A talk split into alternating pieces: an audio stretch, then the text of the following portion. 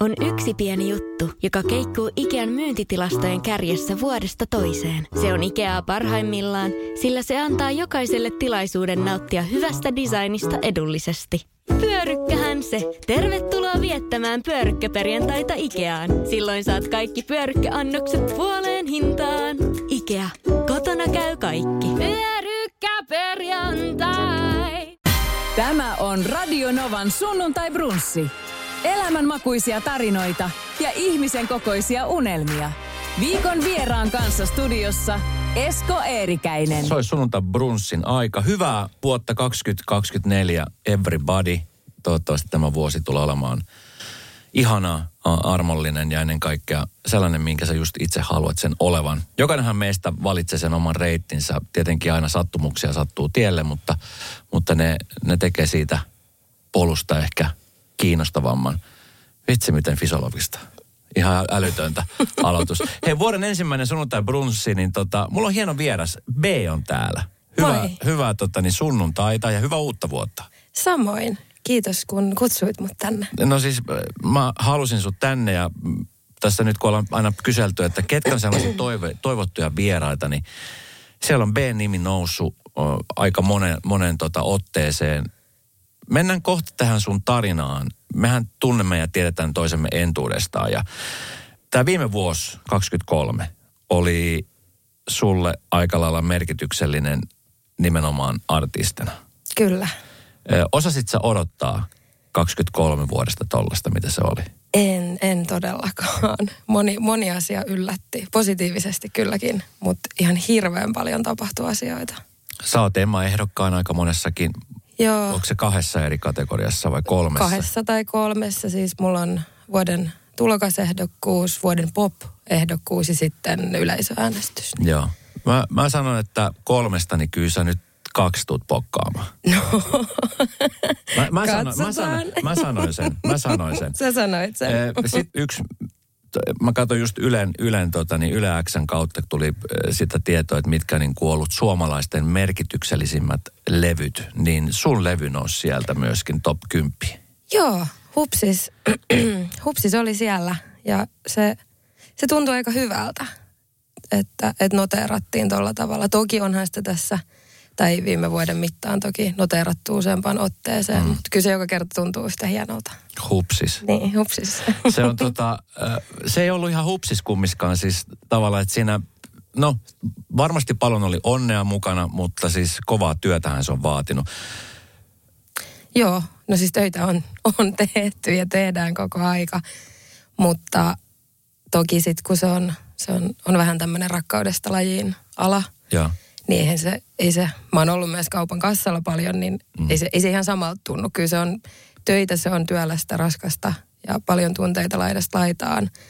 Mutta kyllä se ehkä ainakin mulle henkilökohtaisesti, niin se antaa sit aika paljon enemmän kuin tavallaan, mitä noin mun perus, perusduunit on antanut aikoinaan. Tota, nyt mennään ajassa taaksepäin. Eli mä muistan, kun olin silloin sun isän häissä Joo, seremoniamestarina. kyllä. Ja tota niin, äh, sä siellä esiinnyt sun isälle ja hänen puolisolleen laulot ihanan kauniin laulun. Joo. Ja oikeastaan se laulu iskoutui kaikkien niiden kutsuvieraiden niin kuin mieleen. Ja varmasti moni sen jälkeen tuli sanomaan sulle, että B, että sun pitäisi oikeasti ryhtyä laulajaksi. Joo, ja siis se oli ihan hirveä tilanne, koska mä olin ajatellut, että mä vaan menen ja laulaa luikautan ja mä oon hääparin lapsi, niin kyllähän nyt ihmiset taputtaa. Eihän siinä ole vaihtoehtoa. Mutta sitten jotenkin jengi meni niinku aivan pähkinöiksi. Joo. Ja sitten mä niinku laulan ja sitten aivan niinku älyttömät aplodit ja jengi niinku puu. Ja sitten mä että mitä täällä tapahtuu? mitä täällä tapahtuu? Mä haluan pois täältä lavalta. Ja sitten taas lavalta, kun mä ajattelin, että mä nyt pihalle ottaa vähän happea, niin sieltä piti mennä koko sen juhlakansan läpi. Niin mulla meni siihen niinku 400 metrin matkaan 20 minuuttia, koska jokainen ihminen pysäytti mut, että vitsi, sä oot niin upea ja sä oot niin hyvä. Ja mä menin niin hämilleni siitä. Mä oon edelleen tosi huono ottaa kehuja, mutta mä oon nyt joutunut harjoittelemaan sitä. Ja. Mutta silloin varsinkin niin se oli aivan, aivan hirveä tilanne. Joo. Joo. mä, mä muistan, koska tota, mä juttelin sunkaan siinä ja, ja kerron myöskin oma mielipiteeni ä, asiaan liittyen. Olitko tätä ennen esiintynyt missään julkisesti? muuten kuin just niin kuin ehkä... No Keravan musiikkiopiston konserteissa Okei. Okay. muutama vuosi siitä vielä taaksepäin. Et siinä välissä mä olin kerennyt laulutunnitkin jo niin kuin lopettaa. Että oli siinä useampi vuosi välissä, että en mä ollut laulanut julkisesti yhtään missään. Voiko, voiko sanoa, että se esitys oli jotenkin sitten käänteen tekevä? Sait sä niin kuin siitä jotenkin itsellesi uskoa, että hitto, että osaaks mä sit, sittenkin laulaa? Kyllä se oli jo. Kyllä se oli yksi niistä isoista ensimmäisestä. Että mä olisin, että no, sitten tavallaan myöhemmin, kun sit kerkes päästä siitä kaikesta kauhistuksesta yli, kun se tuntui jotenkin niin äh, hämmentävältä, niin sitten kun sitä alkoi miettiä, niin mä olisin, että no, että ehkä jos näin moni ihminen ja sitten paljon vielä just alan ihmisiä, ihmisiä, jotka tekee musiikin töissä paria, äh, musiikin parissa töistä, töitä, on sitä mieltä, että mä oon hyvä, niin ehkä mä sitten oon ihan hyvä. Että ehkä tässä on jotain. Niin. tota, se on musta hämmästyttävä. Ö, tavallaan siis tosi hienoa, mutta sitten mä mietin, että kuinkahan moni ihminen, jolla on tommosia lahjoja niin kuin sulla laulun suhteen, jää tavallaan itsekseen miettimään, että kun mä en ole tarpeeksi hyvä, että et se, et se, et se tarvii tavallaan jonkun sysäyksen, jotta se tulisi, jotta se puhkeisi kukka, niin kuin se sun kohdalla kävi. Varmaan aika moni, niin. musta tuntuu. Musta tuntuu, että moni, moni on oikeasti varmaan tosi hyviä suihkulaulajia tai mm. kotona radion tahtiin laulajia. Mutta sitten jotenkin, kun ei sitä ehkä itse samalla tavalla kuule ja huomaa, niin tota, varmasti moni jää tavallaan pi- piiloon. Sen mm. takia jotkut varmasti myös valitsee tehdä niin, että, että tykkää, tykkää laulaa tai kirjoittaa tai soittaa, mutta ei, ei halua tehdä siitä niin kuin sen enempää kuin harrastusta. No monellehan se sun nyt ura ja sun biisit kun soi niin kuin joka paikassa, niin mitä se muuten tuntuu, kun biisit soi radiossa? Se on, Oletko se jo tottunut siihen?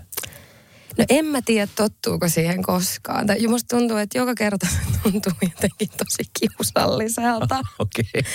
Jotenkin, jos mä niinku itse kuulen, että jos mä oon, sanotaan mä oon vaikka ruokakaupassa Joo. ja sieltä lähtee vaikka Nova soimaan ja siellä soi, niin se tuntuu jotenkin tosi kiusalliselta.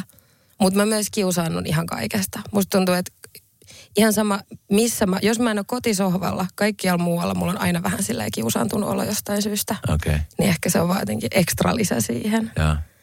Koska kaikilla siis varmasti jotenkin se näyttäytyy sillä, että okei, että B, se tuli tosta tuolla biisillä ja nyt se on niin kuin kaiken kansan. Ja nyt kun katsoo esimerkiksi sun somea tai katsoo ensi kesän kesäfestareita, sä oot siis kaikkialle buukattu. Siellä on ruisrokkia, ilosalirokkia, mitä kaikkea isoja provinssirokkia. siellä on suurin osa noista isoista festareista. Kyllä, Joo. niin se näyttäytyy siltä, että okei se tuli sieltä ja nyt se on kaiken kanssa, mutta mut ihan, ihan niin se ei mennyt. Sä, sä kävit kumminkin semmoisen omalaisen polun Joo. päästäksesi tähän pisteeseen. On, on ja töitä on tehty.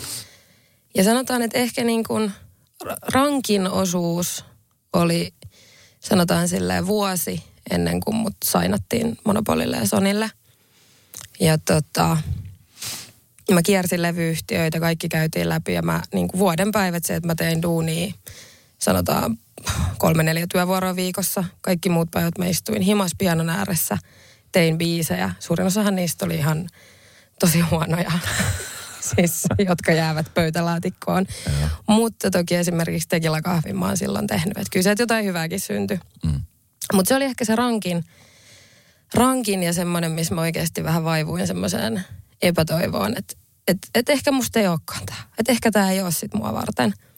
Mutta sitten Monopolilta Ville ja Adil bongas mut ja sitten sit alkoikin hommat toimia. Ja on toki tässä välissäkin ollut paljon, paljon epätoivon hetkiä ja paljon semmoista, että ei ole meinannut usko riittää. Ja ei ole välillä usko riittänytkään. Että kyllä mä oon välillä niin kuin päiväksi kahdeksi heittänyt hanskat tiskiin ja sitten mä oon taas noussut sieltä sängyn pohjalta, että no niin jatketaan nyt. Mutta paljon tunteita laidasta laitaa. Niin on se nyt mikä tahansa ala. Ihmisellä on ehkä se taipumus, joillekin ihmisillä on taipumus se, että jos ne ei pääse heti ekalla läpi tai jos ei onnistu heti ekalla, niin sitä annetaan olla. Ja sitten jotkut sitten vaan takoo niin pitkään, että se onnistuu ja sitten jotkut takoo ja takoo ja takoo ja se ei koskaan onnistu. Tässä sun kohdalla niin ö, levyyhtiön kiertäminen ö, ei silloin alussa mennyt tuottaa tulosta. Ei. Siinä kohtaa sitten varmaan moni on miettinyt, että mitä järkeä tässä on niin tehdä yhtään mitään. Että mä osaan laulaa, mutta kukaan ei, ei usko niin siihen tilanteeseen. Niin mikä sai sut jatkamaan? No siis sanotaan, että just sinä vuonna, niin mä itse asiassa olin jo päättänyt. Mä olin myös just saanut tota, masennusdiagnoosin ja oli tiedätkö, talvi, syksy, pimeä ja mä olin kaikki, niin, kaikkeni tehnyt sinä vuonna. Ja sitten mä olin päättänyt, että, sit mä jaksa. Että et, et katsotaan ensi vuonna uudestaan. Se oli ehkä jotain marraskuuta. Joo. Mä, että mä koitan ensi vuonna, jos koitan. Mutta nyt toistaiseksi mä en enää niin jaksa tätä. Että ihan sama. Ja sitten sanotaan siis kolme päivää myöhemmin, niin Monopolilta noin laittoi mulle viestiä, että hei, että olisiko sun demoja laittaa. Ja sitten mä olin jo ihan sillä, että niinku whatever. Tiedätkö, että mä laitoin hyvin silleen vasurille, että no tässä nyt on jotain demoja, koska totta kai mulla oli tavallaan se ajatus, että ei tästäkään tuu mitään. Että nyt ne pyytää demoja ja sitten tämä taas jää mm. tähän. Mutta sitten ne tykkäsi tosi paljon ja sitten Ville ja Adi oli siitä ihan niin, että ne oli heti silleen, että, että mennäänkö niin, mennään bisselle tai että limppari mitä haluat, mutta että ei mennä nyt mihinkään toimistolle, vaan nähdään jossain kuppilassa ja tutustutaan ja katsotaan, että mitä tästä tulee. Ja sitten meillä klikkasi tosi hyvin. Me tultiin tosi hyvin juttu alusta alkaen. Ja sitten me alettiin tekemään. Ja aika nopea laitettiin sitten nimet paperiin. Joo. Mä oon päässyt kuulla aika paljon niitä semmoisia biisejä, mitä sä oot yrittänyt. Sun isä joka tota, niin on sun innokas fani ja taustajoukossa vahvasti Kyllä. mukana, niin, niin on, on, soittanut niitä ja sanonut, tu, tu kuuntele, tu kuuntele. Sitten mä aina kuuntelen, mä aina sanonut, että vitsi, tää on kova, vitsi, tää on kova. Ja sitten on vaan odotettu, että milloin se lyö läpi. Niin tota, vähän taustatietona siis se, että sun isähän on radioalalla ja. yksi isompia pomoja. Kyllä. Ja se asetelma, jos miettii, että sä oot artisti, niin varmasti siinä kohtaan moni miettii, että Aa, no se on helppoa, jos isä on radiossa ja se saa soittaa ja muuta. Ja tämä oli varmaan semmoinen dilemma, mikä teidän perheessäkin on ollut niin kuin vahvasti läsnä, että sähän, sähän esimerkiksi et meidän kanavissa soinut ennen kuin esimerkiksi Yle X sut nosti, tai ylipäänsä, että sä tulit sieltä niin kuin esiin. Ja sitten kun sä olit jo vahva, niin sitten se rupesi soimaan muuallakin. Mutta joutuuko tämmöisiä asioita miettiä niin kuin esimerkiksi sun kohdalla tai levyyhtiön kohdalla, että, että mitä, mitä sitten, jos, jos jotenkin yhdistetään näin, että, että Fajan kautta pääsi soimaan? Totta kai sitä, sitä joutuu miettimään, mm. ja varsinkin silloin alkuun. Mutta sitten tavallaan nyt, nyt kun kaikki on mennyt niin kuin ne menisi kaikilla muillakin. Niin. Että et totta kai siinä kohtaa, kun mä oon julkaissut ekoja sinkkuja, niin jos joku niistä olisi otettu soittoon, niin sehän olisi hyvin selkeä tavallaan, että tässä on nyt jotain temppuja käytetty. Mm. Mutta sitten tavallaan just, että ei mulla teilläkään ole, olisikohan kolmatta linjaa vai viimeiset sanat ollut ensimmäinen, joka kolmatta otettiin. Linja, ja sitä ennen on sinkkuja ollut niin, siis. Kyllä. Mitähän siellä on ollut, kolme neljä jo alla ja tekillä kahvikin oli niin kuin kuitenkin ihan suhteellisen iso hitti. Kyllä.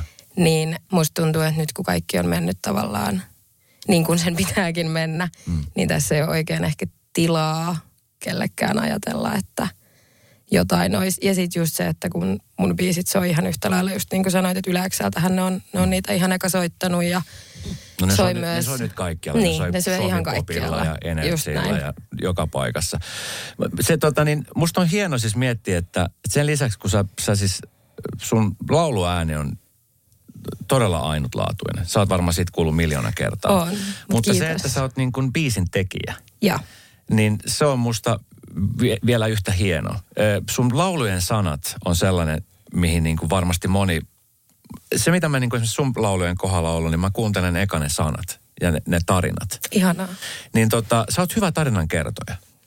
Onko nämä tarinoita niin omasta elämästään vai onko nämä sellaisia tarinoita, mitkä sekoittuu fiktio ja faktaa vai miten, miten nämä on niin kuin syntynyt? Esimerkiksi viimeisiä sanoja mm. on mun mielestä yksi siis kauniimpia, brutalimpia sanotuksilta olevia biisejä, mitä on Suomessa tehty. Kyllä niissä on, on, on jotain biisejä, mitkä on mulle tosi, tosi henkilökohtaisia ja tosi lähellä. Ne on niin kuin suoraan vähän niin kuin omasta päiväkirjasta napattuja. Sitten on biisejä, mitkä voi olla jonkun mun läheisen elämästä tai joku, joku mitä mä oon just niin kuin seurannut vierestä. Sitten on biisejä, missä voi olla vähän sekoitus molempia. Että siellä on kokemuksia niin kuin sekä minulta että lähipiiristä. Mutta kyllä mä pyrin siihen, mm, että et mulla olisi niinku joku kosketuspinta siihen aiheeseen, mistä mä kirjoitan. Että mm. se ei olisi niinku täysin, täysin fiktiivinen. Toki jossain vaiheessa voi olla, että tätä pitää muuttaa, jos mulla loppuu tarinat kesken. Mä oon vähän mummautunut, nimittäin mä aina vaan kotona. tai sitten mä alan laulaa siitä, kun mä pelaan pleikkaria kotona imuroin. mutta tota, mut joo. Ja ehkä se, se kirjoittaminenkin on helpompaa, kun siihen on joku kosketuspinta. Mm. Silloin, silloin se myös tuntuu niin kuin aidolta, kun se on aitoa. Niin, kyllä. Mm. No tässä nyt vuodessa, niin kuin sanoit, niin on siis sen verran paljon tapahtunut, että keikkakalenteri kiertoet on tapahtunut. miten se keikkaelämä, nyt kun se on lähtenyt isosti käyntiin, niin millaista se on ollut? Kiertää ympäri Suomea ja huomata, että siellä jengi laulaa biisejä mukana ja tietää, kuka on B. No se yllättää joka kerta. Musta tuntuu, että joka kerta kun mä menen keikalle ja siellä osataan kaikki sanat, niin se yllättää mua. Mä en tiedä, tottuuko siihen koskaan. Ja sitten vielä se, että on paljon just mekin tuossa syksyllä paljon niin kuin pienempiä paikkakuntia, maakuntia. Niin sielläkin on niin kuin jengiä, jotka osaa niin kuin levyn jokaisen biisin sanasta sanaan. Niin se on, se on tosi jotenkin hurjaa. Hurjaa, mutta siis ihan tosi upea fiilis. Ja onhan se kivaa. Siis toki niin kuin, kyllähän tässä tulee reissattua. Meillä on nytkin keväällä on aika monta pohjoisen reissua, että saadaan ajaa se kymmenen tuntia Ja. poikain kanssa, mun bändin kanssa. Mutta meillä on kyllä tosi kivaa yhdessä. Ja Ja. mä oon oppinut niinku nauttimaan siitä keikkailusta, koska mä olin alkuun silleen, että, mä lopetan, että mä en ole tätä, mä ahdistaa. Niin, mennä, mennään nyt tähän. Tämä on semmoinen asia, mikä, mikä mua kiinnostaa tosi paljon. Sä oot siis ilmiömäinen esiintyjä, ja sitten kun sä pääset lavalle, niin sustahan ei sen verran ammatillinen sä oot, että susta ei huomaa, että sua ahdistaa, mutta sun sisällä on semmoinen tunne, vai alussa oli. Onko se muuttunut nyt niin kuin helpommaksi? On se muuttunut, enää jännitä niin paljon, että enää mä en, en sano ennen joka keikkaa, että mä alan kirjanpitäjäksi ja mä lopetan. Okei. Öö, sitä en sano. Ellei ole joku tosi niin kuin spessu, spessukeikka, niin sit mä saatan heittää sen, mutta nykyään bändin pojat vaan nauraa mulle, että joo joo, nyt mene sinne lavalle. Joo. Mutta tota, kyllä mulla edelleen on usein tosi kiusallinen olo lavalla, mutta kuulemma se ei näy. Se ei näy. Ei, meillä oli just itse asiassa ää, yksi pikkujoulukeikka viime vuonna. Ja vedettiin akustisesti ekaa kertaa, että oli minä ja sitten mun bändistä, niin pojat otti kaksi kitaraa ja vedettiin täysin akustinen. Ja mun mielestä se oli niin kuin maailman jotenkin kiusallisinta, että kun se on tiedät, se pieni, pieni niin kuin porukka siinä ja tosi jotenkin intiimi ja akustisesti ja jotenkin kaikki. Mutta sitten kaikki oli mulle sen jälkeen, että sä lauloit niin hyvin ja sä olit niin kotonas lavalla, että jotenkin niin luonnollinen. Mä, mulla oli niin kiusallinen olo kaikki kolme biisiä. Mutta ihanaa, että se ei näy. Tota, o- o- oot sä, siis kun sun ympärillä on ihmisiä, jotka on ö, radioalalla, mm. teatterialalla, niin oot, oot sä heiltä kysynyt, vai mi- miten, miten sä oot niinku pyrkinyt saamaan tämän tilanteen semmoisen balanssin, että, että on kiva mennä lavalle? Tai, No, edes, tai edes vähän kiva mennä lavalle. Musta tuntuu, että mä oon vaan koko aika luottanut siihen, että, että joka kerralla se helpottaa. Joo. Mä en niin kuin kauheasti viiti alkaa miettiä sen enempää, että mitä mä teen tai mitä mä oon tai mitä mä sanon, koska sit musta tuntuu, että sitten sit mä menen jotenkin enemmän solmuun siitä, koska on niin paljon asioita jotenkin, mitä mun pitäisi niinku miettiä, että miten mä nyt oon. Niin sit mä oon niinku luottanut siihen, että joka kerta se tuntuu helpommalta. Ja että minä menen ja olen oma itseni ja olen sitten kiusallinen, jos olen. Mutta selkeästi se yleisö välity, niin ihanaa, että ihmiset viihtyvät. Ne. Mutta kyllä mä oon koittanut mennä aika silleen takki auki, että tässä mä nyt olen ja laulan teille ja toivottavasti viihdytte. se välittyy ja musta niin se herkkyys nimenomaan on vaan pelkästään plussa. Mä en tiedä kuinka monta kertaa sä oot esimerkiksi käynyt katsomassa Beemin keikkoja. Mä en itse asiassa oo, mutta mä haluaisin Okei, okay. mennä. suosittelen. Joo. Käy katsomassa. Nimittäin siis Beemissä ja sussa on paljon samanlaisuuksia. Joo, muutakin kuin artistinimi. Mu- muutakin kuin artistinimi. Siinä on siis tota, semmoista tietynlaista herkkyyttä ja sitten se, että Beem on, on kans kova jännittäjä. Joo. Ja, mutta sitten se tulee jotenkin makesti esiin spiikeissä ja, ja sitten just se, että tunteet uskaltaa näyttää. Että sitten jos itkettää, niin itkee, jos naurattaa, niin nauraa. Ja, ja tota, niin yleisö ottaa sen vastaan ja jotenkin se antaa vielä takaisin siinä tilanteessa. Joo, ja mä oon nähnyt siis jotain videoita Beemin keikoilta. Niin just se, että niissä on jotenkin ihana semmoinen välitön ja aito tunnelma. Joo, semmoinen, että hän on kovin läsnä joo. jotenkin. Vaikka olisi niinku miljoona ihmistä siinä yleisössä, niin tuntuu, että hän on silti, tai vaikka se on video siitä keikasta, Joo. niin tuntuu vähän niin kuin, että hän puhuu mulle. Tässä on tota ollut makea siis tilanne, että tässä on niin kuin B, sit on ollut B ja sit on ollut B. Kuinka paljon teitä aina sekoitetaan tuolla? Sekoitetaan aika paljon ja se on myös herättänyt ihmisissä tunteita, että miksi meitä nyt on näin paljon. Mutta tota, ehkä se helpottaa, tai sitten se ei helpota, ehkä meitä sekoitetaan aina. Niin kyllä. Mutta mut onneksi kaikilla on kuitenkin sille aika eri luukit, aika eri musatyyli, niin Ne. ei mene sen enempää sekaisin Musta olisi makea jossain vaiheessa nähdä, sulla on varmaan, mä en tiedä kuinka monta kertaa keritty ehdottaa kaiken näköisiä niin kombo-yhdistelmiä, mutta sinä ja BM yhdessä olisi aika, aika makea juttu. Se voisi olla, joo, ei huono idea. Se olisi aika kova juttu. Vastuullinen metsänhoito lisää metsän elinvoimaisuutta ja varmistaa hyvinvoinnin myös tuleville sukupolville. Metsägruupin omistajajäsenenä saat huhtikuun loppuun asti monimuotoisuutta korostavista Metsä Group Plus puukaupoista jopa 300 euron lisäbonuksen hehtaarilta. Mitä hyvää sinä voisit saada aikaan metsälläsi? Liity mukaan ja tee parhaat puukaupat. Metsägroup.com kautta hyvää metsästä. First One. Ensimmäinen kyberturvallinen ja käyttäjäystävällinen videoviestinnän ratkaisu Suomesta. Dream Broker.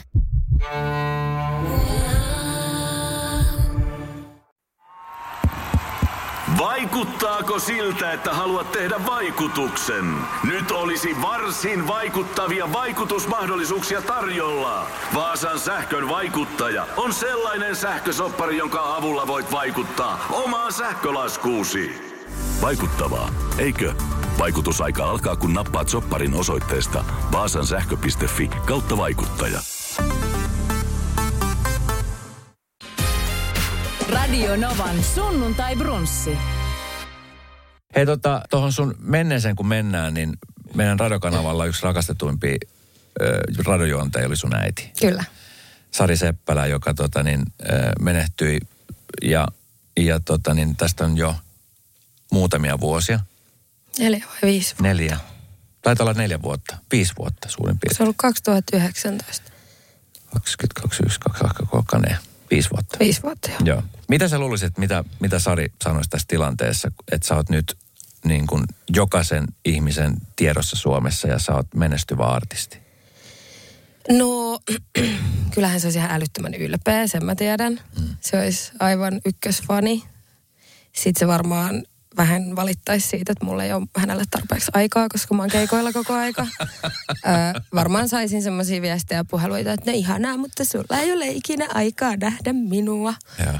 Olettaisin, koska tätä hän teki jo silloin, kun mä muutin kotoa pois, vaikka mulla oli kyllä aikaa. Mutta, mutta siis hirveän ylpeähän se olisi. Ei mun tarvitse sitä niin kuin kahta kertaa miettiä. Mm. Kyllä se on ihan selkeä juttu. Millaisia fiiliksi tuommoisen menetyksen jälkeen, niin oot sä, oot sä kuinka päässyt jaloille siitä? Oon mä päässyt. Oli siinä muutama vuosi aika hankalaa sen jälkeen. Et siinä, ja siinä myös kesti, että, että äiti sairasti sen puoli vuotta, niin se oli aika intensiivinen, intensiivinen pätkä ja vähän niin kuin aika pysähtyi siksi aikaa. Mm. Ja sitten tavallaan, kun sitten on kaikki asuntojen myymiset, hautajaiset, siis hirveästi niin kuin duunia, mitä pitää tehdä, Kyllä. niin sitten ne piti hoitaa alta pois. Niin siinä meni ehkä niin kuin oma aikansa ennen kuin se sitten alkoi oikeasti niin kuin iskee, että, että näin on nyt käynyt. Ja sitten mä sainkin, olisiko se ollut ehkä, olisikohan ollut samana jo silloin talvella vai vasta seuraava vuonna mä sain sitten masennusdiagnoosin ja menin terapiaan ja muuta. Ja. Mutta kyllä tässä ollaan ihan jaloillaan. Miten tota, onko se terapia auttaa?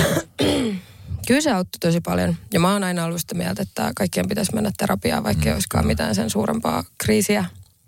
Siitä ei ole koskaan mitään haittaa. Toki tietysti varsinkin tällä hetkellä on tosi ikävää se, että se on aika hankalasti saatavilla ja se on tosi kallista. Että siihen ei kaikilla, tai monilla ei ole siihen varaa. Ja sekin, että vaikka saisi sen kelakorvattavuuden, niin se on silti aika kallista. Kyllä. Että se hetki, että sä laitat 30 siihen viikossa, niin se on mitä 120 kuussa, niin se on, se on paljon rahaa. Mm. Niin se on sääli, että se, se pitäisi olla ehdottomasti paremmin saatavilla. Mutta kyllä mä kaikille suosittelen vaan mahdollisuuksien mukaan. Miten sä huomasit, että, että nyt, nyt olisi niinku ehkä tarvetta käydä katsomassa, että mikä mua vaivaa? Mikä oli semmoinen niinku...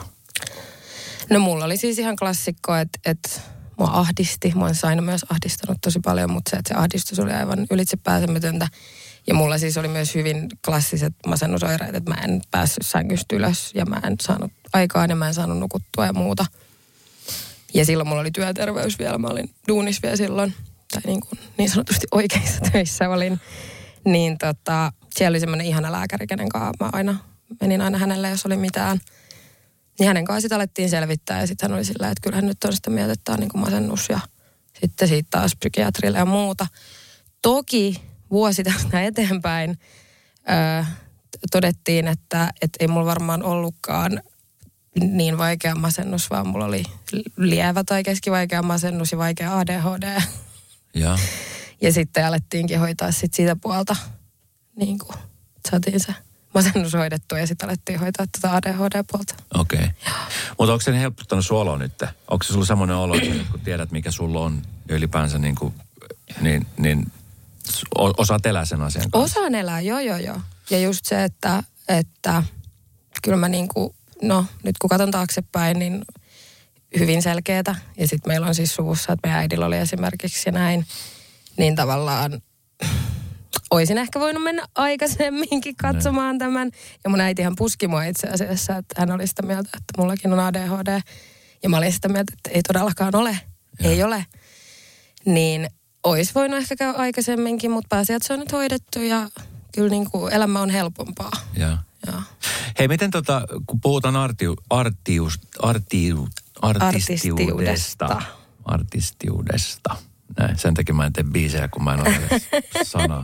sanoa. Tota, niin, niin mikä sul, sulla on ollut niin kuin positiivisin yllätys niin tuossa asiassa? Kun sä teet biisejä, sit sä oot päässyt nyt niin kuin radiosoittoihin, sä oot päässyt ehdokkaaksi kaaloihin, sä oot esiintynyt festareilla, sä oot esiintynyt joka paikassa, niin, niin mikä, mikä on niin ollut semmoinen juttu, mikä sua on yllättänyt siitä artistiudesta? Vitsi. No kyllähän mä nyt niin kuin kaikki yllättää. Mä en tiedä, onko mitään semmoista spesifiä. Ehkä se, että et, koska mä en itse ole koskaan ollut semmoinen, no ensinnäkin mä oon aina ollut tosi huono niin kuin fanittaa ketään. Mutta myös se, että mä en oikein koskaan niin kuin, ni, niille, ketä mä sit oon vähän fanittanut, niin en mä ikinä laittanut mitään niin kuin viestiä tai muuta. Niin se on musta jotenkin siistiä, että miten paljon porukka laittaa mulle viestiä. Toki nyt niitä tulee niin paljon, että mä niin kuin, en millään kerkeä aina kaikkiin vastata, mutta yritän kyllä parhaani kerran viikossa pitää semmoisen hetken, että saisi vastattua. Ja. Niin se on musta jotenkin siistiä, että, että jengi jaksaa laittaa niitä viestejä. Ja sitten osassa avaudutaan enemmän ja puhutaan elämästä ja muuta ja osa on vain sillä, että ei vitsi, että, että jatka samaa mallia, että sä oot niin hyvä ja näin. Niin jotenkin ihanaa, että ihmiset haluaa laittaa semmoisia viestejä. Niin. Jos sun pitäisi yhdellä sanalla kuvata vuotta 23, niin mi- mikä se sana vuoteen? Yksi sana, Yksi. hurja. Mutta sillä niin kuin hyvällä tavalla, Niin, mutta hurja. hurja. Niin. Miten se on muuttanut sua ihmisenä? Onko se muuttanut sua mitenkään? Koska yleensä sanotaan, että eihän se on nyt on muuttunut mitenkään, mutta et kyllähän tommonen mankeli, kun joutuu yhtäkkiä isommassan eteen ja, ja sitten sen tulee mm. koko kansan tietoisuuteen, niin pakkohan se on jotenkin muuttaa. No, mä oon ehkä vähän rohkeampi Joo. ja ehkä vähän itsevarmempi. Että et jotenkin saanut semmoisen, vaikka tietenkään sen ei, sen ei pitäisi tulla niin kuin ulkopuolelta. Mutta tavallaan saanut sitä vahvistusta, että tämä homma toimii ja ihmiset tykkää ja haluaa kuulla ja haluaa nähdä keikkoja ja muuta. Niin sitten saanut semmoista itsevarmuutta siitä, että okei, että vitsi tehdään lisää ja näin. Ja yksi iso on se, että mä oon alkanut myöhästelemään. Mä en ole ikinä ennen ollut myöhässä mistään. Joo. Mä olin siis pienenäkin semmoinen, että tota, mä halusin mennä mun isän kyydillä koululle. Ja. Että mä oon siellä puoli tuntia ajoissa, koska mua pelotti, että mä olisin vaikka viisi minuuttia myöhässä. Joo. Ja siis huomioon meidän kotota käveli koululle seitsemän minuuttia. Joo. Mutta mua pelotti, että mä olen myöhässä. Ja ne muutamat hassut kerrat mun elämän aikana, kun mä oon nukkunut töistä tai koulusta pommiin, mä oon ollut niin paniikissa. Siis se on ihan hirveä tunne. Mä oon, siis mä olen mieluummin tunnin ajoissa kuin viisi minuuttia myöhässä. Joo, sama. Mutta nykyään mulla on ollut niin kiire ja mä, mun pitää myös opetella alkaa käyttää kalenteria. niin, tota, niin mä oon alkanut myöhästelemään. Ja se on huono juttu, se ei ole hyvä juttu. Joo, siitä, kann- siitä kannattaa nyt ottaa kiinni. ei kun koska, just joo. näin. Ja mä yritän, mutta sitten kun mä juoksen paikasta toiseen, mutta mut onneksi ne on vaan semmoisia, puhutaan 50 minuutista. Joo, en joo. ole vielä ainakaan toistaiseksi mistään myöhästynyt se enempää. Kyllä. Mutta on hyvä, että mä tiedostan tämän, niin nyt mä voin alkaa niinku viemään tätä takaisin siihen toiseen suuntaan. Ei ole myöhässä. No miltä se tuntui sitten siinä hetkessä, kun sä tajusit, että okei, nyt, nyt mä pärjään niin kuin tekemällä tätä juttua, tätä musiikkia. Että nyt, nyt tää on mun ammatti. Mm, Kun sä tuossa äsken sanoit, että silloin kun sä teet oikeita töitä. Joo, mä lopetin siis öö, työt viime vuoden toukokuussa, huhtikuussa. ja se oli nimenomaan se syy, se, että sun aika ei riitä Joo. Mi- miltä se tuntui sitten lopettaa tämän näin hienon jutun takia? No kyllähän se tuntuu niinku tosi hienolta, että tämä on nyt sitten se mun niinku ammatti. Mutta sitten samaan aikaan, kun mulla ei keikat ollut alkanut vielä silloin, että mulla alkoi keikat vasta lokakuussa. Mutta meillä oli niin kiire sen levyväsäämisen kanssa ja muun kanssa. Niin tavallaan myös oli vähän semmoinen olo, että että olis mä nyt tosi niinku hölmö. Että et mä nyt niinku lopetan, että onko tämä nyt niinku oikeasti. Ja sitten toinen, mikä oli kyllä kiva siinä, just ne niinku vikat kuukaudet, sanotaan silleen maalis-huhti kuu, niin oli kiva se, että kun mä olin töissä, niin tavallaan mulla oli oikeus olla niin kuin ei-käytettävissä, koska mä olen töissä. Mun ei tarvi olla puhelimen ääressä, mun ei tarvi vastata yhteenkään viestiin, koska mä olen kassalla, mä, olen, mä palvelen asiakkaita. Ja. Niin se oli kiva, mutta sitten mä vaan just totesin, että, että se kaksi vuoroa, mitä mä teen viikossa, niin se voisi olla tavallaan kaksi vapaa-päivää viikkoon lisää tai yksi vapaa-päivä, että mulla oli niin paljon duunia sit niin kuin musan, Ja. musan kanssa. Että kyllä se niin kuin aiheutti ristiriitaisia tunteita. Mutta miten, miten sä oot nyt siis niinku saanut kiinni tästä, äh, tästä uudesta ammatista? Tässä on kumminkin siis, äh, ihmiset miettii, että okei, että artisti on silloin töissä, kun se on keikalla. Mm.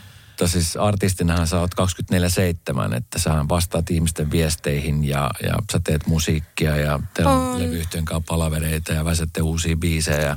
Kirjoitat sä muuten koko ajan biisejä? Kyllä, joo, että kyllä, me- kyllä me levyn jälkeen pidettiin semmoinen pikku breikki.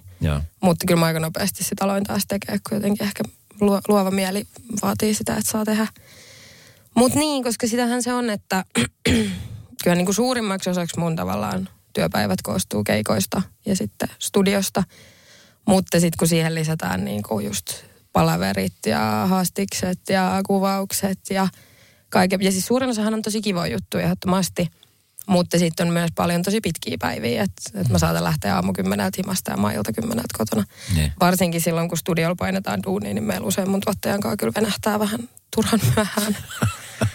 turhan myöhään ja sitten unohtaa syödä ja sitten elää kahvilla sen koko illan, niin se ei ole ehkä se No. terveellisin vaihtoehto. Oletko päässyt kumminkin sit elää sitä, sitä niin kuin nuoren ihmisen elämää? Oletko päässyt ö, käymään baareissa kavereiden kanssa? Ja, koska nythän tämä elämä on ollut sulla kiertuetta ja keikkailua ja, ja ensi vuonna se ei ainakaan niin kuin helpotu siitä. Niin. Sanotaanko, että on, mutta sitten samaan aikaan niin mä oon siis oikeasti vähän mummoutunut. Joo. Mä en myöskään niin kuin kaipaa kauheasti baareihin.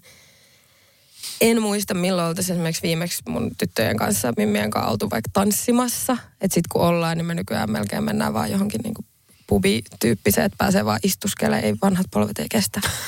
Tota,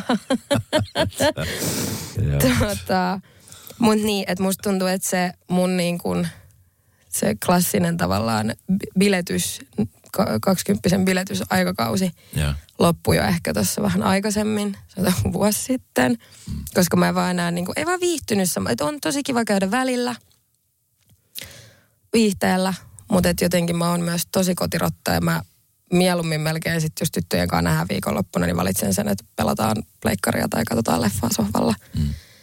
Mutta välillä käydään. Ja sitten toki se, että kun tehtiin just tota levyä, ja nyt kun on ollut paljon keikkoja, niin mulla siis selkeästi, vaikka ei oiskaan silleen niin kuin aamu viiteen asti juhlimassa, mutta se, että juon ne muutamatkin lasilliset viiniä, niin se vaikuttaa heti mun nukkumiseen, syömiseen, psyykkeeseen. Mm.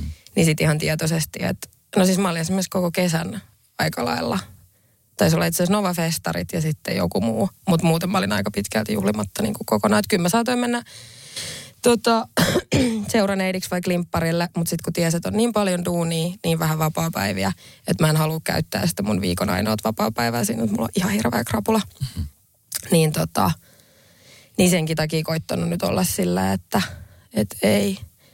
Mutta menen usein mukaan. Sitten mä tilaan mun ö, Pepsi Maxin sitruunalla ja pillillä. Just, Niin. sitä ja sitten. Sit, niin, sit mä juon sen ja lähden sitten kotiin, kun muut lähtee tanssimaan. No hei, silloin kun sulle annettiin vihreät valo ö, levyyhtiön suunnilta ja sanottiin, että mennään juttelemaan ja, ja ruvetaan muokkaa, katsotaan mitä tapahtuu, niin sitten kun asiat alkoi tapahtumaan, niin oliko sulla siinä kohtaan sitten niin kuin visio siitä, että mihin sä haluat ja mitä sä haluat niin kuin tehdä? Va- Ei. vai mi- Ei. mitä, mitä siinä sitten tapahtui? Miten sulle niin kuin sanottiin, että okei, nyt me otettiin sun yhteyttä, koska sun demot kuulostaa hyvältä? Joo, sitten me alettiin tekemään musaa. Ja tota, mä oon siis siitä tavallaan, kun ää, mut on sinne levyyhtiölle napattu, niin siinä on varmaan ollut siis melkein jopa vuosi välissä ennen kuin me ollaan alettu julkaisee mitään. mikä silloin mua kovin ärsytti. Nykyään olen hyvin kiitollinen siitä, koska se oli vuosi tavallaan lisäaikaa kehittyä. Mm. Oikeasti tehdä niitä biisejä valmiiksi. Sillä, että meillä ei missään vaiheessa tullut paniikki tuon levyn kanssa, että ei hittoa, että meidän pitäisi julkaista levy, mutta meillä ei ole biisejä, vaan se, että nimenomaan niitä biisejä oli aivan, aivan yllin kyllin. Ja sitten se, että siinä välissä mä ehdin löytää mun tämän nykyisen Aisa Parini ja vakituottajani Kamun. Niin tota, niin, sitten me tehtiin ihan hirveästi musaa. Sitten alettiin julkaisee sinkkuja. Mutta ei mulla koskaan ollut sillä ihan hirveästi mitään visioa. Mä vaan halusin tehdä ja julkaista. Ja mä oon ehkä muutenkin niin sillä all over the place ihminen, että jos mulle nyt sanottaisiin, että tee levy ja anna sille joku teema, niin mä en ehkä pystyisi siihen, koska mä ärsyttäisi tehdä kymmenen, kymmenen kappaletta yhdestä teemasta, kun mä haluaisin, että se voi rönsyillä vähän joka suuntaan ja joka genreen. Yeah. Niin me vaan tehtiin.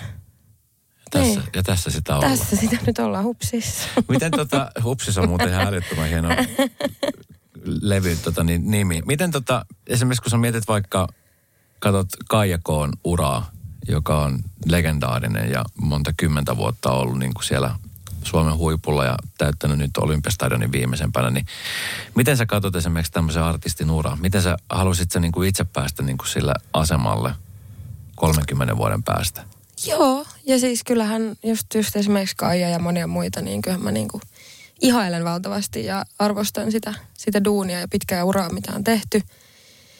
Ja kyllä mä, kyllä mä niinku kovasti toivoisin, että mä saisin tällä itseni elättää mahdollisimman pitkään. Mm. Ei se, ei, myöskään tietysti aina ei voi olla yhtä isoja hittejä ja muuta, mutta se, että mä voisin tällä elää, Mm. niin olisi tosi jees.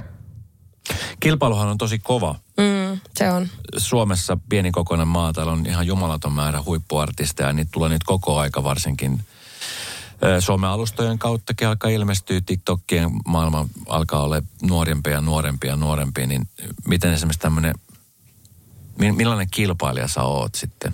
Tietenkin sulla on oma, oma juttu, mitä sä teet, mutta sitten kumminkin siellä on kuunteluista ja luvuista ja, Mm. ja muista niin kova kilpailu. Ja koko ajan, tämä on siis tosi kilpailutettu ala. Että aina, On. ainahan teitä niin kuin verrataan toisiinne ja ketä on eniten kuunneltu ja ketä on eniten striimattu ja kuka tekee eniten keikkoja, niin Kyllä. miten toi asetelma? No sanotaanko näin, että mä oon siis aina ollut niin tosi huono kilpailija. Mulla ei ole kilpailuhenkeä ihan hirveästi niin kuin yhtään. Tai se, että mä oon se, joka pelaa Monopolia sillä, että musta on kiva pelata, kun kaikki muut huutaa. niin tota, niin mä en sille ja mä koitan olla vertaamatta itseäni, mutta just ehkä se, että mulla on silleen, mä teen tosi selkeästi sitä omaa juttuani, niin se myös helpottaa sitä, että et ei niin helposti vertaa, koska se on niin se oma, oma se mun juttu. Mutta niin, kyllä mä koitan pitää pois kaiken semmoisen kilpailumentaliteetin, vaikka sitä ehdottomasti on, vaan just enemmän koitan parhaani taistella sitä vastaan ja tavallaan tukea ö, fellow naisartisteja ja kaikki artisteja toki, että olisi semmoinen, vaikka on luvut ja kaikki muut, mutta että niin kuin olisi ihanaa, että artistit vois tukea toisiaan mm. siinä. Missä kohtaa sä tajusit, että sulla on tommonen soundi, mikä sulla on? Niin. No mä ainahan mä oon tykännyt laulaa, mutta ehkä eihän sitä kuule itse samalla tavalla. Muistan joskus, mä olin yli yläasteella, mä olin siis ilmaisutaidon luokalla, meillä oli joku näytelmä, joku musikaali. Ja sitten mun broidi sanoi mulle, mä olisin ollut ehkä kasiluokkalainen, sitten mä lähdettiin niinku autoon siitä ja kotiin ja mun broidi oli silleen, että Pertta, että vitsi, että mä jotenkin aina luullut, että sä niinku teet ton sun äänen, mutta sähän oikeasti laulat tolleen. Ja sitten muistan, että se oli eka hetki, että mä olisin, että minkä äänen? Että mi- mitä se tarkoittaa, että mä en niinku ymmärrä. Mm. Ja sitten jossain vaiheessa vaan, kun jengi niinku alkoi kehua sitä, ja ehkä iso on kanssa se, että sit kun mä aloin ottaa niinku Instagramiin esimerkiksi lauluvideoita, niin sitähän sä kuulet sen tosi eri tavalla kuin se on videolla. Joo. Niin sit mä ehkä aloin tajua sitä enemmän. Mutta aina mä oon myös vaan niinku laulanut, se tulee kovin luonnostaan. Mä oikein vois sille mitään. Julkaisit sä niitä Instagram-videoita? Joo, julkaisin. Sä Ne ei ole enää siellä. Okei. Okay. Mutta julkaisin jo jossain vaiheessa. Joo. Koska somealustat on sellaisia, ne on siis erittäin hyvin just tämän takia, että siellä ihmiset pystyy rohkeasti näyttämään omia taitojaan. Kyllä. Ää, Ja sitten sieltä varmasti moni löytää itsensä ja sitten sieltä tulee just paljon hyviä niin kuin kehuja, mutta sitten se, siellä on myöskin aika brutaali. Että kun, tiedätkö, jengi tanssii tai laulaa, niin sitten siellä saattaa olla joku yhtäkkiä, jolla on tosi huono päivä, niin haukkuu niin kuin maanrakoon ja nopeasti se menee ihon alle jollekin nuorellekin. On, joo. Ja toki silloin, kun mä oon ollut sanotaan just sillä 6-17, mitä siitä nyt on aikaa? Kahdeksan vuotta, vitsi mä oon vanha. Tota, ai kauhea. Joo, sä oot tosi... Mä oon niin ikäloppu. Kyllä, just näin. Mutta silloin toki niin kuin, että eihän esimerkiksi TikTokki ollut silloin. Joo. Vine taisi olla, mutta sitä ei kyllä Suomessa jengi pahemmin käyttänyt. Että ne oli sitten enemmän just niin kuin jenkit teki niitä. Ja sitten just Instagram, mutta in, ei, ei silloin myöskään ollut mun mielestä silleen niin kuin IG. Mm. Ei se, että siellä oli vaan ne omat kaverit lähinnä. Niin. Et ei, ei se ollut ehkä niin iso sitten, ketkä niitä tavallaan näki. No mi- mikä sun, tota, niin, mikä sun neuvo on semmoiselle ihmiselle, joka tietää, että, että musta on joku, joku hyvä potentiaali, mutta vitsi kun mä en uskalla, kun mä jännitän. Ja, ja m- mulla on vähän semmoinen olo, että mä en oikein niin kuin tiedä, että että tavallaan semmoista niin kuin rohkeutta ei ole viedä asiaa mm. eteenpäin. Miten sä neuvoisit tämmöistä ihmistä, jos sä olisit levyyhtiön pakeissa? Ehkä mä lähtisin siitä tavallaan, että vähän niin kuin, että mi- mikä siinä pelottaa. Koska tavallaan se, että jos ei ole rohkeutta, niin sillähän on vähän niin kuin vastakohta se, että okei, että joku pelottaa. Sen jo, se johtuu jostain, että miksi ei uskalla, mm. miksi ei ole rohkeutta. Ja sitten sit kun pääsee siihen, että mikä pelottaa, niin lähtee niin kuin sitä kautta, että, että okei, että mikä on, mikä on pahin asia, mitä voi tapahtua. Mm. Kuinka todennäköistä, että se on tapahtuu, näin, näin, näin. Ja sitten ehkä niin kuin päätyä siihen lopputulemaan, että tavallaan mitä sä menetät, jos sä yrität. Mm. Mutta sitten taas kuinka paljon se voi tuoda sulle, jos sä yrität. Niin kuin, niin niin. Ehkä se on. Ja se on mun usein mentaliteetti, jos mua ahdistaa tai pelottaa tai jännittää tai joku, niin sitten mä koitan vaan miettiä mun päässä, että mitä väliä? Mm. Mitä väliä? Okei, mikä on pahin asia, mitä voi tapahtua? No usein se pahin asiahan ei ole kauhean paha. Mm. Ja sitten siihenkin, että et ihan sama. Ei se, ei, maailma ei kaadu siihen. Meteoriitit ei ala sataa taivaalta, kun mä laulan keikalla väärin. Niin, niin ei, yleensä niin ei tapahdu. Tota, mutta sitten se, että kuinka paljon se voi tuoda mulle. Ja okei, on myös mahdollisuus, että mitään pahaa ei tapahdu, mutta myöskään sä et saa siitä mitään irti. Sitten se on ihan sama. Mm. Tulipahan tehtyä. Niin kyllä. Mä, niin kuin, kaikki ei ole niin vakavaa oikeasti. Hyvä neuvo. Kiitos. Aika, aika moni, joka, tota, niin, joka jännittää tai pelottaa esiintyminen artistista, jos puhutaan, niin aika monihan on nyt ehkä enemmän henkisesti ruvetaan valmistautumaan ja just mentaaliharjoitusta tekemään, mutta jos jossain vaiheessa silloin 90-luvulla, niin aika moni ruokki sen asian alkoholilla. Että vedettiin lärvät salot ja sitten lähdettiin lavalle ja sitten vedettiin keikkaa ja yleisö oli silleen, että jee, tää on niinku mm. rock and roll. Kyllä. Nykyään sitä katsotaan jo vähän silleen, että hetkinen, miten, o- oot sä, niin kuin törmännyt tähän, tähän niin kuin ilmiöön? Koska semmoinen jännittäminen, mu- muutaman nuoren räppäri on sanonut itsekin, että on alkanut käyttää päihteet sen takia, että se turruttaa vähän sitä jännitystä. Kyllä, ja kyllähän se niin kuin, kyllähän tavallaan niin kuin, no mä muistan esimerkiksi, tämä on nyt taas vähän tämmöinen, mutta ää, aikoinaan kun mä sain ekoja paniikkikohtauksia, Joo. niin sitten mun äiti sanoi mulle, että jos on tosi paha paikka, ja tota, mä en ollut silloin vielä kerännyt saada niinku lääkkeitä siihen, niin äiti sanoi, että jos on tosi paha paikka, niin ota äh, shottivodkaa, koska se tekee saman asian sun keskushermostulle kuin mitä rauhoittavat tekee. Niin sehän on tavallaan siis se suora yhteys, että kyllähän se alkoholi rauhoittaa sun keskushermostoa, se rauhoittaa niitä jännityksen fyysisiä oireita sekä sun pään oireita. Mutta onhan se villiä, että on niistä yksi, yksi niistä harvoista aloissa, aloista, jossa on tavallaan ok olla kännistöissä. Mm. Onhan se tavallaan, että jos sen pistää paperille noin, niin onhan se villiä. Ja itse en, sanotaanko, että syksyn rundilla, en ole itse asiassa ennen keikkaa tainnut ottaa kertaakaan. Mm. Yhden, yhden kerran juhlittiin mun basistin syntymäpäiviä, niin keikan jälkeen juhlittiin. Ja toisen kerran keikan jälkeen olen ottanut yhden lonkeron, mm. mutta muuten ollut ihan... Niin, koska siis se on ihan totta. Mulla on siis kaveri, joka on urheilualalla. Joo. Ja hän vetää esimerkiksi tunteja, Joo. ryhmän liikuntatunteja. Ja hän on siis yksi kovimpia jännittäjiä, mitä mä tiedän ikinä. Hän on äärettömän kova ja hyvä sen työssä. Mutta sitä jännittää mennä yleisö eteen. Joo. Ja sitten sillä menee aina se aika ennen kuin se sitten pääsee. Niin sitten miettisin, että jos se ottaisi aina sen vodka-shotinen, vedis vähän juumaa, vetää vähän kardiota, niin Niin, siitä ei hyvä heiluisi. joo. Se ei ehkä ole niinku terve. Voisi olla mielenkiintoinen ryhmätunti. Se olisi vähän erilainen, erilainen ryhmätunti. No minkälaisia odotuksia sulla on nyt tälle vuodelle 24, äh, koska tota, 23 oli ihan jäätävän kova, mutta se on ollut vasta niin kuin alkusysäys tälle suuralle. Joo, paljon keikkoja. Öö, festareita ootan tosi paljon, varsinkin koska mä en ole siis käynyt festareja paljon ollenkaan, koska mua ahdistaa ihmismassat. Siis sekä asiakkaana, En ole siis asiakkaana käynyt. Keikoillahan en ollut vielä kertaakaan, Joo. on nyt eka. niin tämä on nyt sun ensimmäinen festarikeikka Tämä on mun eka festarikeikka kesä. Ai vitsi, miten siisti. Ja sitten kun en ole just tullut asiakkaita, niin esimerkiksi tänä vuonna on mun ensimmäinen ruisrock. Ja kaikki, kaikki on ekaa kertaa, niin sitä odotan innolla. Ihana päästä bändin kanssa kesällä roadtrippaamaan. Keväällä meillä on myös tosi paljon keikkoja, kun meillä on parikymmentä keikkaa siinä. Ja. Niitä, uutta musaa. Mä haluaisin nyt, tai alankin tässä on, on alkanut pikkuhiljaa vääntämään seuraavaa levyä.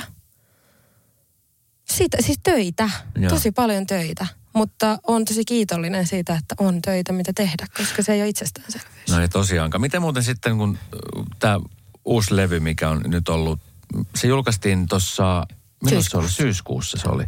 Niin ö, onko siinä joku tietty juttu, mitä te panttaatte sitten, jotta sitten seuraava tulee vai mennään tästä puskeen nyt mahdollisimman nopeasti uutta, että vai mi- mikä teillä on niinku strategia siellä, mitä te olette puhuneet? Mä en tiedä, kuinka paljon mä saan kertoa.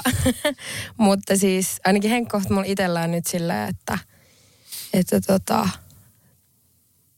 mä haluaisin nyt pitää semmoisen tosi paineettoman tilan, nyt varsinkin kun on tosi paljon keikkaa tulossa, että vois vaan niinku tehdä. Mm. Ja just tavallaan niin kuin mä sanoin tuosta hupsislevystäkin, niin että kakkoslevyn kanssa olisi sama tilanne, että olisi biisejä, mistä valita. Tai jopa se, että, että mä vasta sit, kun niitä biisejä on, niin sit voi alkaa miettiä tarkemmin sitä, että milloin niitä päästetään esimerkiksi päivävaloon. Mm. Koska mä en halua sitä tilannetta, että mulla on niin kuin, sanotaan kaksi kuukautta aikaa pitäisi tehdä kuusi biisiä valmiiksi, koska se ei ole taas sit luovuudelle niin ystävällinen. Niin mä koitan nyt vaan tehdä hirveästi ja katsotaan sitten, että missä vaiheessa alkaa niin kuin tapahtua kulissien ulkopuolellakin asioita. No kuinka onnellinen sä tällä hetkellä oot nyt, kun sä oot tässä tilanteessa, missä nyt oot? Kyllä mä oon tosi onnellinen. Kyllä mä niin kuin, ja mä voin, voin paremmin kuin varmaan aikoja. Oon mä nyt tässä siis sanotaan niin kuin puoli vuotta, vuoden päivät voinut aika tosi hyvin. Toki on välillä tosi stressaavia hetkiä. Tota, mä oon tosi huono stressin kanssa. Mä en oikein osaa häntätä sitä. Mutta siis se, että kyllä mä niin kuin voin, voin paremmin kuin aikoihin. Varmaan just ne terapiat ja sitten myös se, että elämässä on kaikki kohtuullisen hyvin tällä hetkellä. Mm. Ja ehkä semmoista niin kuin, kun mä olen niin vanha. ei vaan, ei, mutta kun mä en ole enää 18, Niin, mä oon kyllä. 25. Niin. Niin tässä on silleen ehtinyt kuitenkin jo jonkun verran sattua ja tapahtuu ja nähdä elämää sen vähän verran, että semmoinen tietynlainen pieni aikuisuus. En mä niinku kauhean aikuinen vielä ole, mutta silleen vähän, joka tuo semmoista rauhaa jotenkin ja semmoista tietynlaista itsevarmuutta ja rohkeutta. Sä oot hei levyttävä artisti, joka lähtee kiertämään festareita. Kelaa, hurjaa. Se on siis monen, monen tota niin, ihmisen unelma ylipäänsä. Ja se, että saa niinku laulaja esiintyy ihmisille, Aattele. on semmoinen asia. Mitä ootko sä miettinyt sitten semmoista, että sitten jos jossain vaiheessa haluat pitää taukoa vaikka palata johonkin normi, normitöihin? O- onko se niinku semmoinen ajatus? niinku, vai onko sulla ajatuksia siitä, että lauluuran, esimerkiksi Antti Tuiskuhan nyt lähti aika nuorena eläkkeelle. Mm. Nyt hän tekee ö, terapeutin hommia ja, ja huhujen mukaan niin joku muukin asia nyt on virellä, mikä kohta paljastetaan. Niin tota, vähän niin kuin tavallaan se artistius jäi ainakin nyt hetkeksi ja jotain uutta on tulossa, niin Oon mäkin sitä miettinyt, niin kuin sanottu, että toistaiseksi mulla on kaikki, mä haluan vaan tehdä mahdollisimman pitkä ura ja elää täällä. Mm. Mutta toki siihenkin pitkään uraahan kuuluu se, että välillä ollaan vähän pois parasvaloista ja otetaan omaa aikaa. Niin kuin näitä ei se tarkoita, että koko aika pitäisi niin kuin puskea raivolla uusia biisejä ja keikkaa koko aika. Mutta en mä pidä myöskään mahdottomana, että jos mun mieli muuttuu joskus, niin sitten mä menen kouluun ja opiskelen jotain. Se on ehkä todennäköisempi kuin se, että mä menisin suoraan johonkin toiseen duuniin. Koska, no siis mä olen merkonomi, mulla ei ole muuta koulutusta. Niin tota, eikä siinä mitään vikaa, mutta tavallaan se, että, että musta tuntuu, että sit jos mä en tekisi musaa, niin sit mä haluaisin jonkun niinku toisen ammatin just opiskella tai muuta. Mikä olisi semmoinen ala, mikä sua kiehtoisi? No mä olisin halunnut olla liikennelentäjä, mutta sitten mulla on ADHD, niin mä en voi olla. Tota, mä olisin myös sanonut aivokirurgi, mulla ei riitä matikkapää siihen. Ja mun kädet tärisee. Eikö liikennelentäjäksi pääse, jos on ADHD? Ei ilmeisesti, Okei. näin mä mun mielestä luin. Okei. Mutta siis eihän, eihän mä nyt jaksaisi tehdä sitä muutenkaan oikeasti. Sitten mä näen vaan delusional, että mä ajattelen, että mä voisin. Mieti, että sä istut kahdeksan tuntia ja sä et niinku, sun pitää olla skarppina, Kyllä. Mutta sä et periaatteessa tee ihan hirveästi. Niin kyllä. Sun pitää keskittyä, mutta ethän sä niinku aja sitä lentokonetta. Niin. Eihän mä pystyisi tuohon ikinä. En, niinku, en mä ikin pystyisi tuohon. Ellet, ellet sä lentelisi vaan pelkästään Kuopioon ja takaisin. Se Niin. on 45 minuutin lento. Ja 45 minuuttia kyllä se, että mä varmaan ajasin sitä kuin vuoristorataa sitä lentokonetta sen koko ajan. Joo. Joo, lennetään Ruotsin kautta. Joo, on pikku tämmöinen kierros. Niin ne ei ehkä ole realistisia. Terapeutihommia mäkin olen miettinyt joskus. Mm. Mutta sitten mä oon todennut, että hirveä an, niin kuin, se työ varmasti antaa tosi paljon, mutta samaan aikaan se on kyllä varmaan myös tosi raskas duuni. Niin kuin, en mä tiedä, puuseppä. Sekin voisi olla hauska tehdä jotain huonekaluja. Niin nähdä kättensä töitä. Niin, se on semmoista, että pääset tekemään oikeasti, Niin. hakkaamaan vasaralla ja saamaan. Hei, tuosta terapiasta vielä pakko palata hetkeksi. Joo. Niin, tota, kun sä oot, sä oot istunut siellä, niin, niin varmasti pää, päässyt näkemään vähän itsesi pintaa syvemmälle ja oivaltanut asioita, niin, niin ootko huomannut, että millainen ihminen siitä oot? Mik- Mikä siinä on, niin kuin, kun on tapahtunut muutosta ja nyt sä voit hyvin, niin, niin mi- mitä on ne semmoisia asioita, mitkä on niin kuin sieltä korostunut? Minkä Hmm. takia sieltä on niin kuin noustu sieltä pimeyden syövereistä? No ehkä iso on just se, että, ja toki siis silloin mulla oli, oli myös se niin kuin lievä tai keskivaikea masennus, että sehän nyt toki on aina sairaus ja sillä ei voi, tai että, että se nyt on aina omansa, niin kun sitä ei enää ole, niin totta kai automaattisesti voin paremmin. Mutta ehkä myös se, että mä oon oppinut ymmärtää itseäni. Mä oon armollisempi itselleni myöskin sen ADHD-diagnoosin kautta, että mä osaan. Ja sitten kun on lukenut siitä paljon, niin on opetellut sekä terapiassa että niin kuin ihan omatoimisesti niin uusia, uusia toimintatapoja ja ajattelumalleja, miten niin kuin voi mm. auttaa itse itseään. Niin tota, niin. En mä oikein tiedä. Niin ja sitten se on, kun se on semmoinen polku, mikä sun pitää vaan käydä se polku ja sitä kauttahan niitä tulee just. Ei kun just näin. Ja sitten, että mä teen, mä oon siis aina tehnyt tosi paljon, mä oon ollut tosi kova niin kuin, itse reflektoimaan ja tekemään semmoista itse tutkiskelua. Että tosi usein, jos mulla tulee vaikka just joku äh, vahva negatiivinen tunne, oli se sitten ahdistus tai että mä, mä oon vihanen tai surullinen tai muuta, niin heti ensimmäiseksi mä mietin, että mistä tämä johtuu. Ja useinhan se ei ole niin ykselitteinen kuin mitä se olisi niin kuin, miltä se vaikuttaa alkuun. Ja mä teen usein itse sen kaiken niin kuin omassa päässäni sen tutkiskelun ja mietiskelyn, että okei, miksi tämä tuntuu musta täältä ja onko tämä nyt sitten näin ja onko mä nyt, onko mä nyt vähän väsynyt ja stressaantunut, ylireagoinko mä sen takia vai onko mulla niin kuin oikeasti syy olla näin hermona. Mm. Että mä tosi paljon niin kuin pyörittelen asioita omassa päässäni. Onko se laulun tekeminen semmoinen hyvä terapia myöskin? Oletko huomannut, että se on semmoista terapeuttista, kun sä pystyt löytämään sinne sanoja, mitkä päässä pyörii liittyen vaikka Kyllä sun on. elämään? Kyllä se on, joo. On. On se. Sekin vähän vaihtelee toki, riippuen paljon biisin aiheesta ja näin.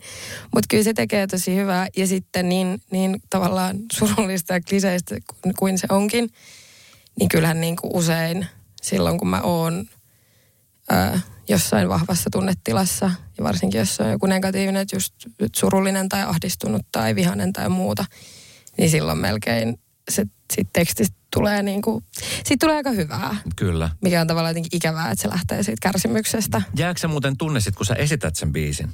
Jos sä mietit sitä vaikka, että sä oot tehnyt biisin vuosi sitten ja sulla on ollut toi fiilis, että sua vituttaa ja ahdistaa. Ja, ja sit kun sä esität sen nyt vaikka sadatta kertaa, niin siihen varmaan siihen alkuperäisen lähteeseen ei pysty menemään, mutta että nouseeko sulla joku semmoinen reaktio, kun sä vedät sen biisin? Ei, sanotaan, että kyllä mä saan sen tunteen niin kuin mukaan siihen. Toki kun noita samoja biisejä esittää nyt, niin, tai totta kai kun meillä on levykiertoja, niin niitä biisejä tulee esitettyä niin paljon, että, että se ei aiheuta mussa mitään niin kuin ahdistusta tai silleen, mutta kyllä mä saan sen biisin ajaksi tuotua sen tunteen tavallaan siihen vetoon, mm. että se välittyy katsojille, että mistä tässä lauletaan. Mm. Mutta se harvoin jää silleen niin kuin, keikan jälkeen, että jäisi semmoinen jotenkin inhottava olo, että kyllä se sitten myös jää sinne lavalle. Plus meillä usein settilistassa on sitten ne niin kuin enemmän bilebiisit loppu, loppupäässä, niin sitten viimeistään pääsee niin kuin vähän irti siitä ikävästä. No tässä aina kun pyydetään vieralta biisin valinta, niin, niin tota, bilebiisihän tämä on Levi and the Leavinsin Teuvo Maanteiden kuningas, joka oli siis ihan todellinen yllätys. Mä ajattelin, että pyydät jotain sijaa tai jotain tällaista, niin mik, miksi tämä valikoitui tämä Teuvo Maanteiden no. kuningas biisiksi? Kun mä en silleen, että, että okei okay, joku tarina. Joo. Ja kun mulla ei ole, mä kuuntelen, mä kuuntelen ihan älyttömästi musiikkia.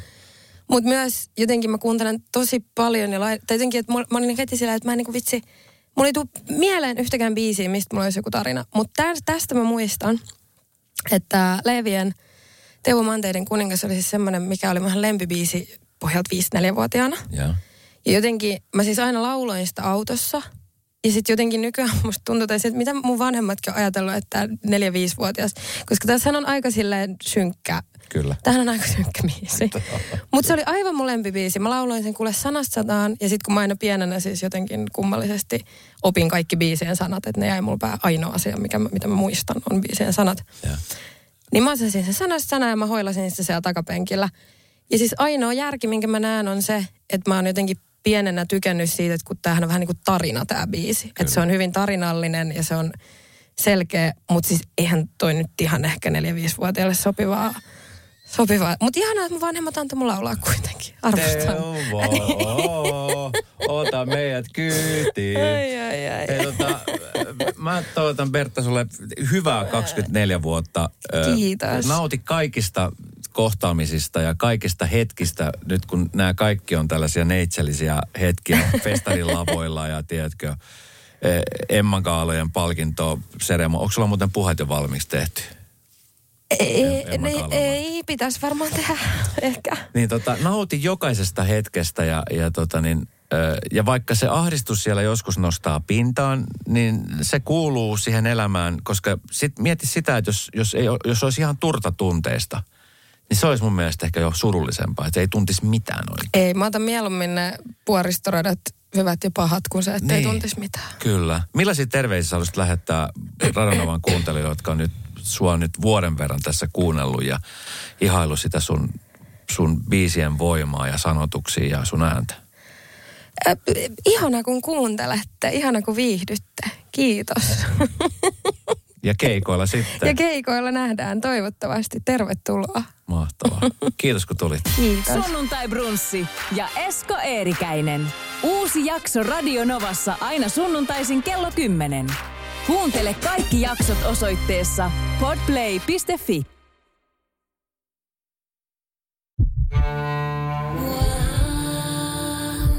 First One. Ensimmäinen kyberturvallinen ja käyttäjäystävällinen videoviestinnän ratkaisu Suomesta. Dream Broker.